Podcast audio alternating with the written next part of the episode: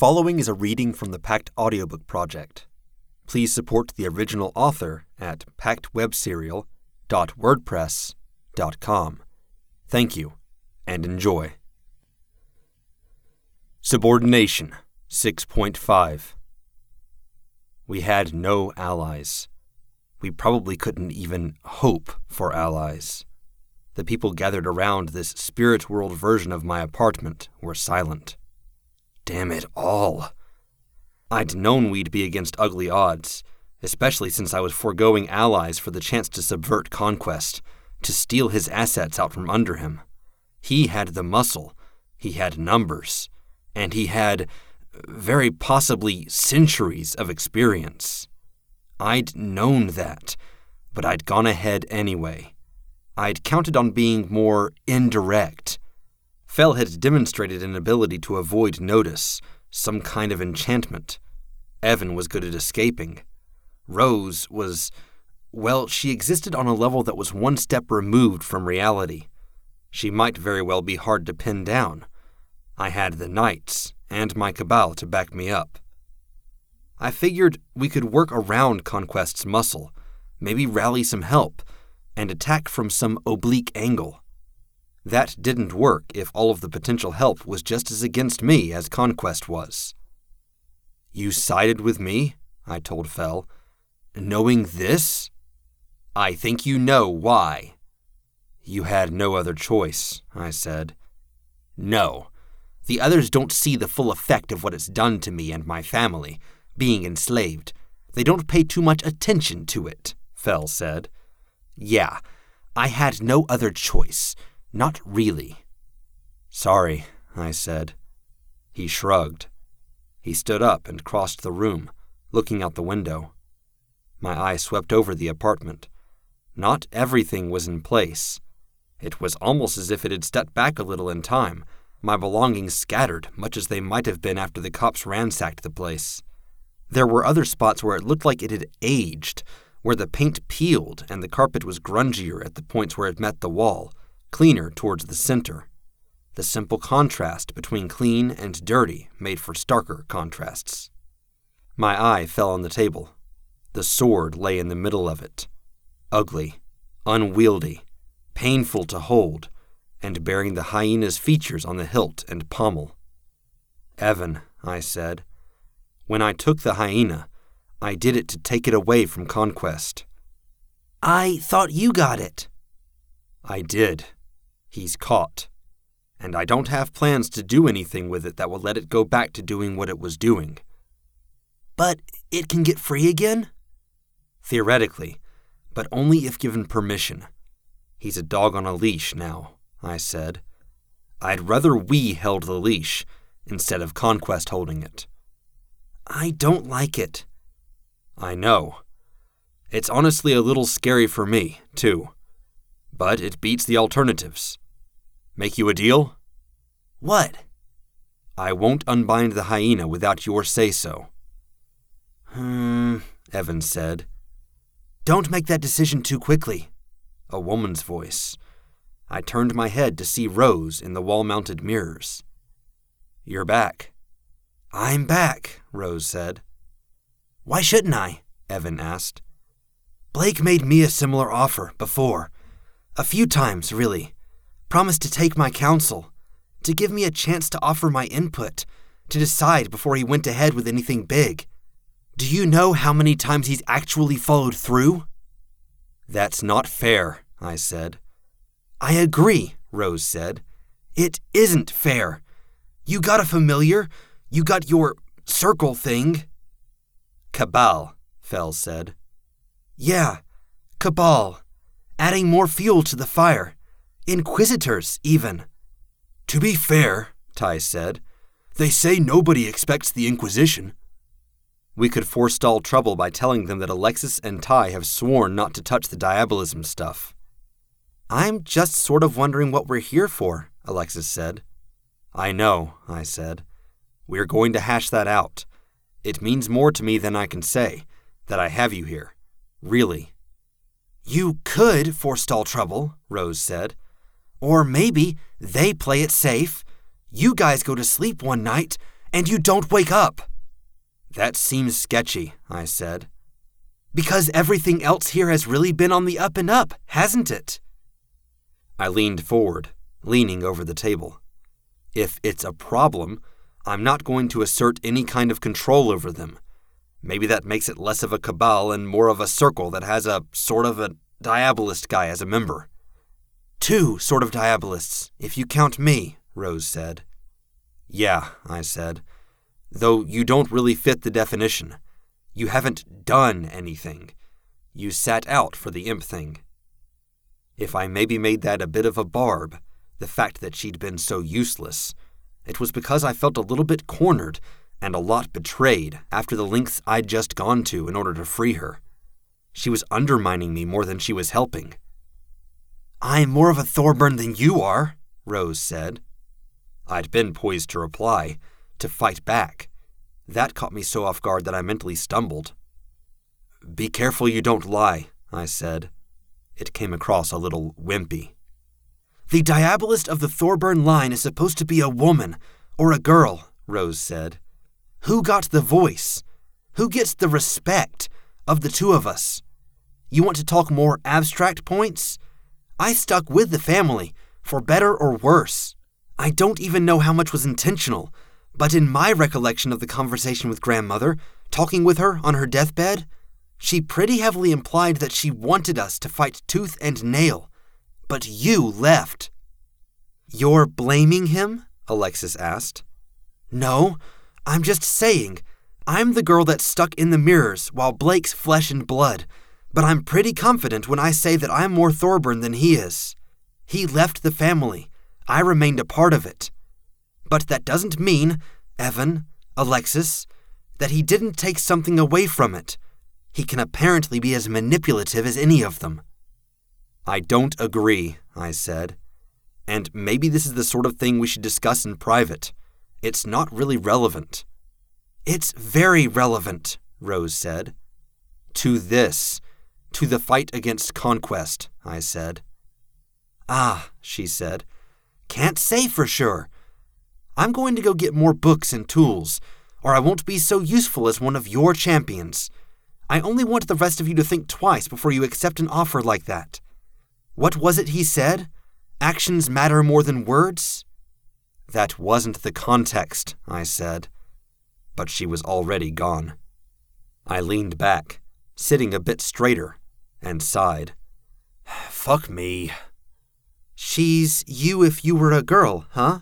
Alexis asked. Apparently. Female you is kind of a bitch, she said. I didn't have a response. I didn't want to just slap a convenient label on Rose and demonize her. I'd had that done to me often enough, even in the past few days. Just what happened to her in Conquest's realm? I asked. She already explained, Fell said. Conquest made her do what he wanted. Which was? Which was inconsequential, really. The part you should be focusing on is the fact that the Lord of Toronto made her act what he wished. He bent her will to his and took all volition from her. I felt ugly feelings stir at the idea and pushed them away, along with the images that accompanied them. He's done the same to you? I asked. He's done it to me, my family, my father's family, my grandfather's family. He's done it to others, and when they broke, he tossed them away. If and when you lose this contest of yours, he'll do it to you. If I win, I'll earn the wrath of every local, Yes, he said. I nodded. There's no tidy, neat way to do this, I said. So we're going to do it in an untidy way. Alexis, you've asked a few times. You deserve more of an answer. You want to know why you're here and not one of the champions? I think I kind of understand. Having contact with you guys helps me. I don't need you to be a champion to do that. I don't want you, Ty, or Tiff to be in the line of fire. What do we do then? I don't know how long this is going to take. It could be over in hours. It could take a few days. Faster than shorter, Fell said. He still stood by the window. I'd only managed to get one light working in the kitchen, and the light from the window was all we had. It was good, enough to make faces visible, but his presence by the window cast a shadow over everything. He added, Conquest prefers short, one sided fights over long, drawn out ones. Okay. Thanks, that's useful. Changes it up then, I said. I was going to say Alexis, Ty, and Tiff could set up spaces for us to retreat to, places to sleep, acquire food. Novice or not, you guys can still draw defensive circles. But if this is going to be fast, think less about food and sleep, more about the defenses. The knights lent us a book. I have it, Ty said. Good, I said. We can't fight them head on. It's suicidal. What we're going to do is split up.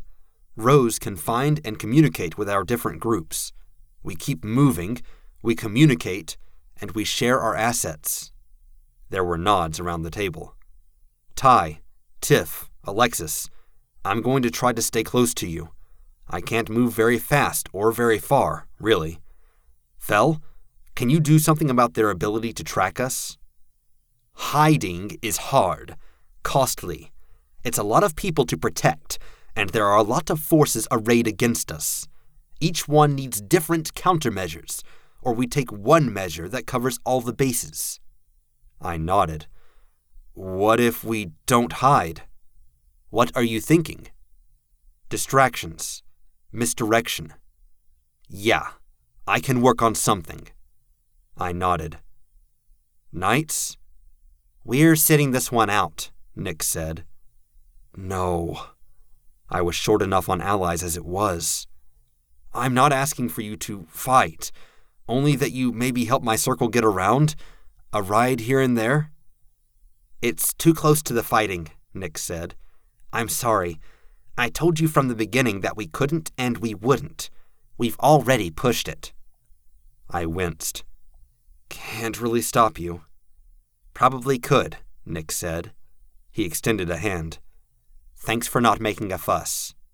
I reached out and shook it. They took a moment to grab their jackets. In another moment, they were gone. That hurt. I understood, but it hurt. Your friend just replied to the internet message, Fell said. You've convinced her. She's got to get her things, sneak out, and she'll be here soon. I exhaled. We got Maggie. Soon, however, translated to one hour at a minimum. I looked for a clock and saw it lying on the ground, not mounted in its usual place. That meant we had a bit of time to prepare, the better part of an hour to endure the hostilities and contest, and then we had Maggie. Maggie wasn't a big gun, unfortunately. It wouldn't be a game changer. Okay, I said. Everyone has a weapon? Nods all around. Do we need anything before we move? Access that toolbox, Fell said. Go for it. He did, opening it. He lifted off the top half to check the bottom. And, since I'm not seeing them in here, I need scissors, Fell said, rummaging. I fished in the kitchen drawers, all disorganized, as if my apartment had been taken apart, destroyed, and then put back together and cleaned, with an emphasis on sentimentality and how frequently I used things. I had five pairs of scissors, and they were all at the very bottom of the drawer. I handed him my best pair. He'd already laid a hammer and some nails aside. Stand still, he said. He snipped off a lock of hair. He proceeded to grab one of my dining room chairs by the back, lift it overhead, and dash it to pieces. Not the real chair, the spirit world equivalent. Cheap stuff from a furniture store where the stuff had unpronounceable names. It still grated. Burning off nervous energy? I asked. No, he said. He grabbed the hammer and nails. No further explanation. He was helping, but we weren't buddy buddy. One long piece of wood, propped against the wall. He used duct tape to stick the lock of hair to the top. One horizontal bar, a third of the way down, nailed in place with two deft strikes of the hammer. another at the base to help keep the thing balanced. He drew some powder from his pocket and drew a series of solid lines, forming a triangle around the thing. What is it? I asked. It, Fell said, licking his thumb, then dragging it across the hardwood floor, is a distraction. I could sense the connection shift, and I saw facsimile connections appearing between it and my friends. Fell's back blocked my view of the stick thing. When he was out of my way, I saw a Blake Thorburn sitting inside the powdery pyramid. He was so beaten down that I almost expected to see fraying around the edges of his clothes. He had circles under his eyes, stubble on his chin, and the lines of his face and neck were more defined than they should have been. His blond hair was almost long enough to cover his eyes, and the only reason it wasn't was the natural wave. But it was dirty, and it did the same thing my hair did when it was the least bit greasy, twisting away from my head in fat curls. He looked like I imagined myself looking when I thought of the times I'd been homeless. If I'd been walking down the street and I saw him sitting on a flattened cardboard box, I wouldn't have thought twice about him, except for the looking like me thing. I reached up and touched the part of my head where his hair curled. I felt the hair there, where it had sprung out of place. I really look like that? I asked. Yeah, Alexis said. Wow, that's creepy. Does it have to stare off into space? It's a bit of wood from a chair, not a person, Fell said. Yeah, it does. It was me if I were brain dead, maybe, sitting with one back against the wall. Can we do something with it? I asked. We could, Fell said. Booby trap it? I asked. How? I'm not really a shaman, and I don't want anything like fire or explosions to burn down your apartment. This version of my apartment, you mean? Yeah. Why not? What happens here happens there. Meaning it would be fire or an explosion of sorts in my apartment. Something non lethal? I asked. He rubbed his chin. Okay, let me think. Do you have ribbon? Yeah, I said. Let me figure out where. It took only a minute to find. Colored birthday ribbons were sitting in the bottom half of my toolbox. He unfurled a bit, then handed it to me. Tie it to the biggest, most inconvenient object you think you could carry. Tie it securely, so they can't untie it, or break whatever it is you've tied it to. I headed straight for the kitchen. Stove? Dishwasher? Too big. Too heavy. Fridge? They were options, but there wasn't anything I could tie the cord to. The handle on the stove door was loose, and the fridge handle was recessed into the side of the door. The hinge. It was such a reach I wouldn't be able to get more than the simplest knot on it. The microwave, though, was closer. One loop of cord going vertically around the microwave, another going horizontal. I tied it firmly. By the time I was done, Fell was entering the kitchen, scuffing the floor with one toe. Where he scuffed at the ribbon, it effectively disappeared. The part I could see stuck out from the gaps in the tile as if the tile had been laid out over the ribbon. Neat trick, I said. He used his fingers on the part of the ribbon that stretched up to the microwave, turning it until I was looking straight on at the thinnest side. When he was done, he threw powder at the microwave itself. What does this do? I asked. One circle around the effigy, one snare around that. If they get close enough, the snare will attach to them, Fell said. He led the way back into the dining room. I felt a little creeped out, looking at my double. Sure enough, words were written on the hardwood, simple ones in a foreign language. The words? Conditions, Fell said. Two? It doesn't matter. Don't touch. Fell headed to the front door of the apartment. I heard the closet door slide open, a little rougher than the sound I was used to. Alexis was writing on the same pad of paper I'd used to write up the contract with the imp. I looked over her shoulder and saw that she was copying the wording Fell had used for the inscription on the floor. She explained, He told me it would bind the person to the object on the far end of the ribbon. The snare releases them only so long as they carry the object on the other side. If they put it down, the snare seizes them again. I considered it. I could imagine Laird lugging a microwave around. Like I said before, I commented, I do respect Fell, even if I don't always like him. I might say the same of you, Fell commented. Thank you, I replied. Might. I winced. I'd walked into that.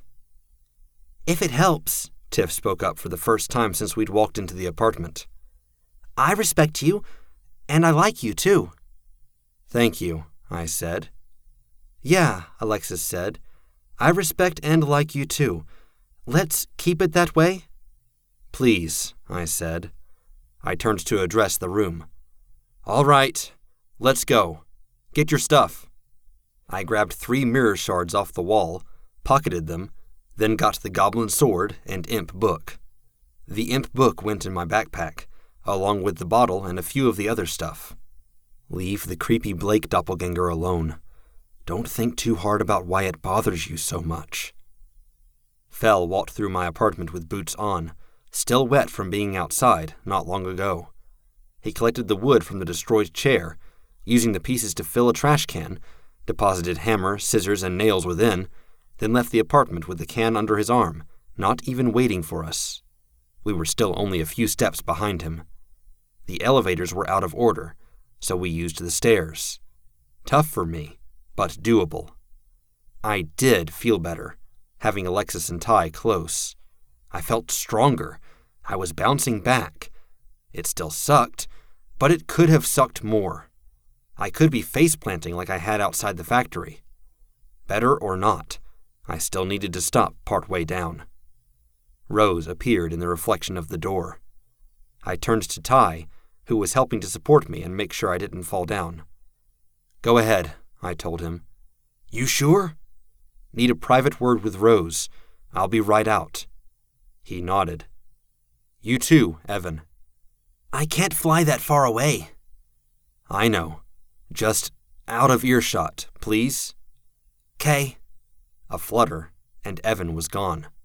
Sometimes he flew so gracefully, and then there were times like this, where he'd start flying, then flutter violently to reorient himself before he could hit a wall, fly a bit until he was out of sight, below us, followed by another audible flutter. You okay? I asked Rose. Not really. I nodded. I'm sorry. I need actions, not words. I'm sorry too, but I need reparations. What do you need? I freed you. That has to count for something. I was only caught because of you. I've seen you go out of your way to try to balance the scales with your friends, with the bystander that gave you a ride to Jacob's Bell. Always fair. Yeah. Why does it feel like you and I aren't balanced? Like I'm the only person you're not trying to balance the scales with? I don't know, I said. Yeah, I don't know either. You're not denying it seems that way? No, I guess not. Well, keep it in mind, maybe. Weigh it in your head, and if and when you feel you're sorry enough to act on it, that'd be cool. I nodded. You should go. It's almost time, and you don't want to be near the apartment when this contest starts. I nodded. Are we okay? As a unit? A pair? No. Third time's a charm, remember? This is the third major time you've undercut me when I was helpless to fight back, and it's making it really hard for us to be allies, Blake. But we're allies. Yeah. I really don't want to be enemies. Do you think that's in the cards? I worry that it has been from the start. We did pretty damn good going up against the abstract demon. We didn't win, but, I mean, fuck me. We could have done a whole lot worse.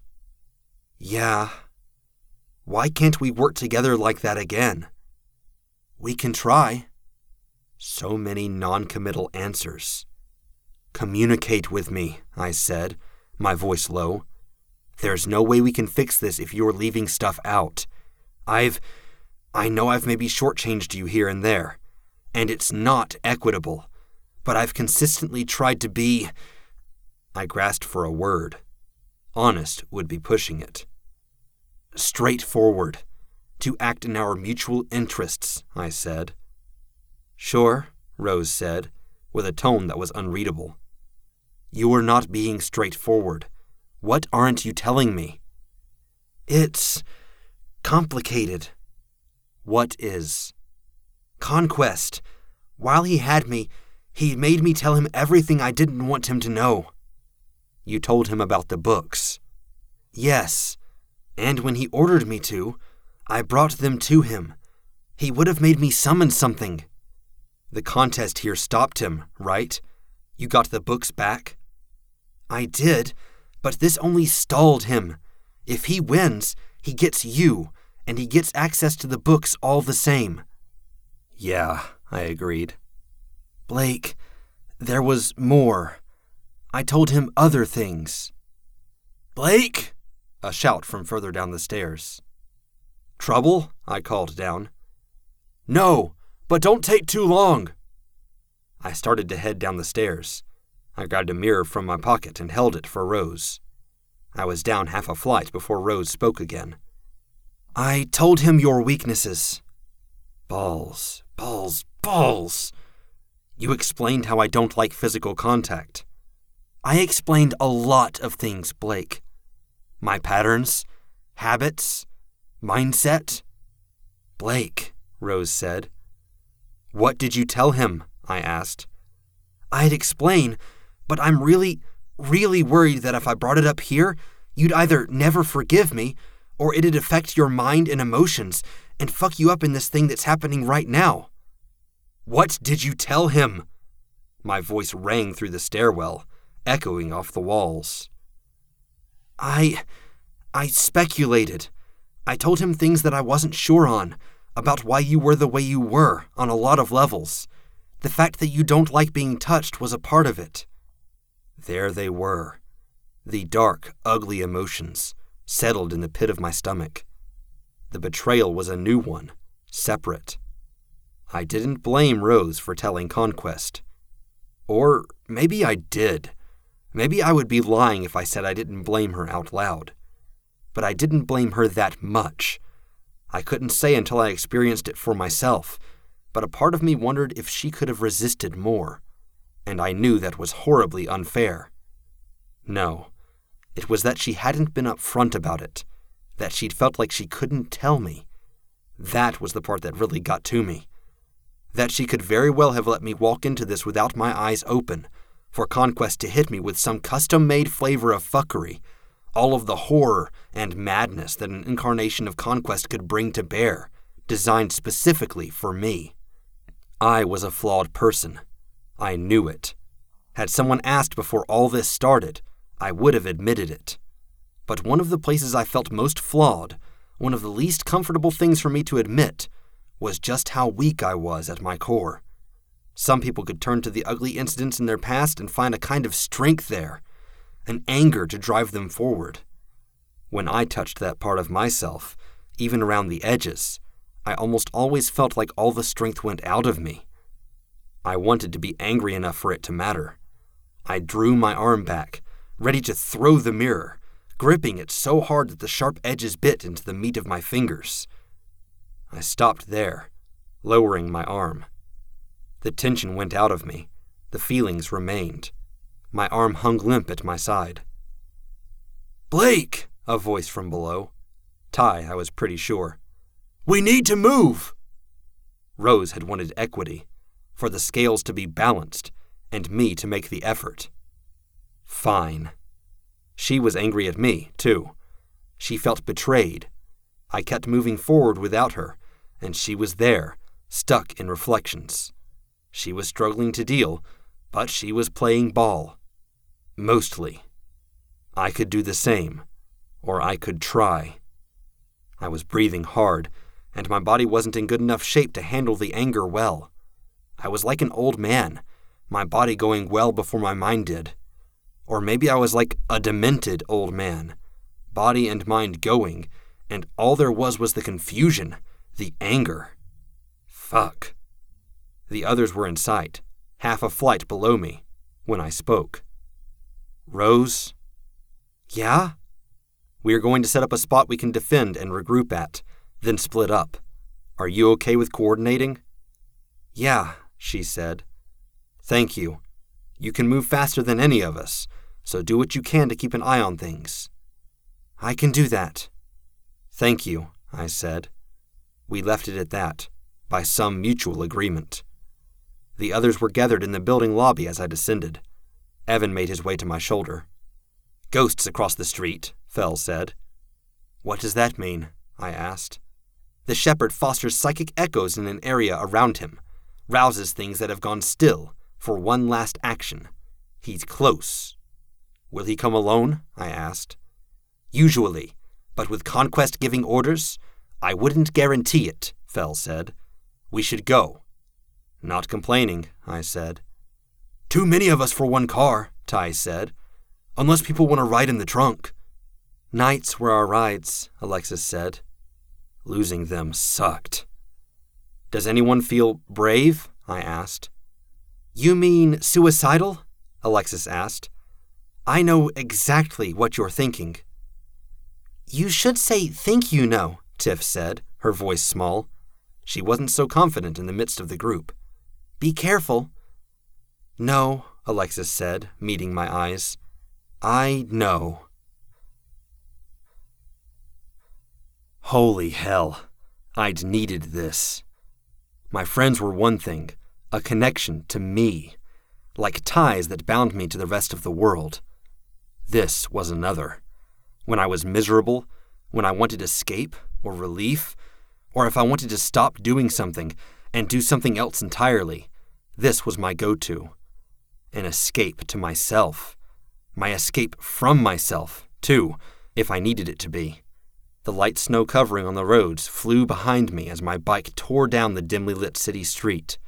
There were no lights in the windows, only the moon above, filtered through the fog, the dim glow of white snow catching the reflected light. I saw not by the light, but by the dark. The road was only a yawning stretch of black speckled by white. My eyes scanned the surface, watching for any dark areas without a faint covering of snow. Riding in winter wasn't the hardest thing in the world. If the roads were mostly clear, then it wasn't impossible. The big concern, inevitably, was the other drivers. People were stupid. People in winter conditions were stupider, and the guy on the bike was the guy who got the short end of the stick in those cases. Here, at least, there were no other drivers. The roads were empty, the sidewalks mostly clear.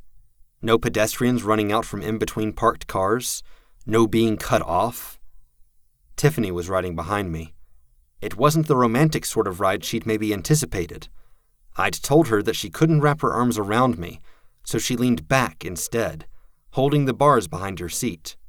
I suspected she'd come with me to avoid having to be with the crowd in the car. I also suspected she was regretting the decision. Evan, for his part, was tucked into the V where my coat's zipper parted at the collarbone.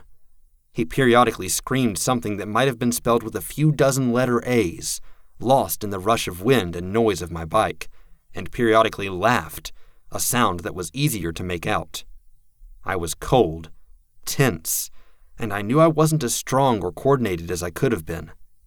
Visibility could have been better, with the mist and the snowfall. But every second I was on the bike was a second I felt better, recharging my personal batteries, leaving my argument with Rose and the tensions of the night well behind me. I accelerated, and I felt myself feeling better faster. I heard the engine's volume increase, felt the bike beneath me, reacting. I was leaving the others behind. Rather than slow down, I zigzagged from one side of the street to the other, tentative at first, then a little more aggressive, reminding myself of how the bike handled, how it handled with a passenger, and getting a feel for the road, all at the same time. Getting closer to the sidewalk, I saw the ghosts, greater and greater numbers. The shepherd was closing in. One in the middle of the street, blocking my way. I gave it as wide a berth as possible. A quick glance, then I rode up on the sidewalk. It lunged for me, flickered, crossed a distance far greater than it should have. An exaggeration of what the person who'd hit him must have experienced, a misjudgment of distance. A moment later, I heard a loud crash. I slowed, glancing over one shoulder. He'd reversed directions, throwing himself into the car with the others.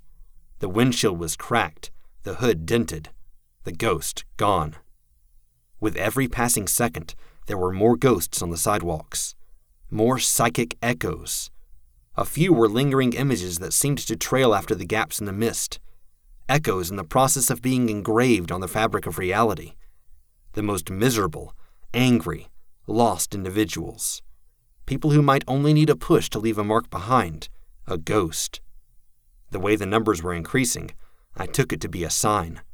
We were moving straight toward the shepherd. I saw a car on the road, meandering. A psychic echo of a vehicle.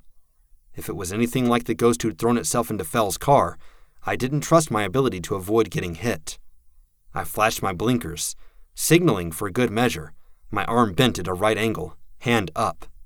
I turned, going the wrong way down a one way street. Had to lead us further away from the shepherd.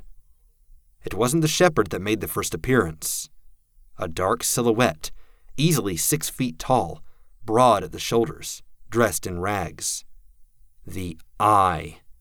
Given birth in the 1904 fire of Toronto, a reminder to man that the elements weren't entirely under our control.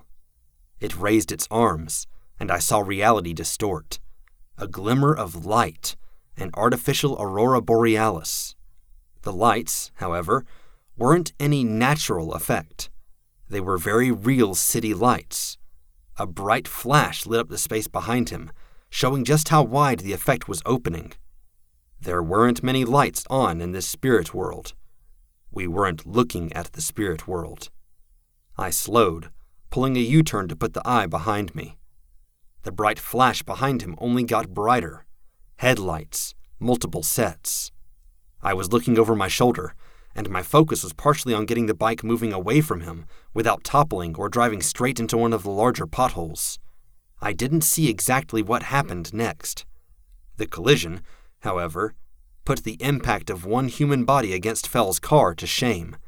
It was easily two or three hundred feet away, but I could feel it like a punch in the gut, a noise and vibration that momentarily tore my thoughts from my brain. The aftermath wasn't much prettier. One car, virtually airborne, followed by chunks big enough to dash my brains in, flipped halfway over in midair, then hit the road, roof first. No illusions about what might have happened to the person inside. The other car squealed, fishtailing before running up and over a bike rack that was bolted to the sidewalk, half turning to skid back onto the road. Another flash, like a stroke of lightning, except this flash, too, was headlights not from behind the eye this time. A squeal, and a car, coming the opposite direction, hit the car that had run over the bike rack. I saw flickers, brief psychic echoes of pedestrians who had been hit. The gap yawned larger, and I could see the people on the other side. I could hear the screams, shouts of alarm, see people running towards the three car pileup, oblivious to the eye, who walked down the length of the road approaching the second crashed car.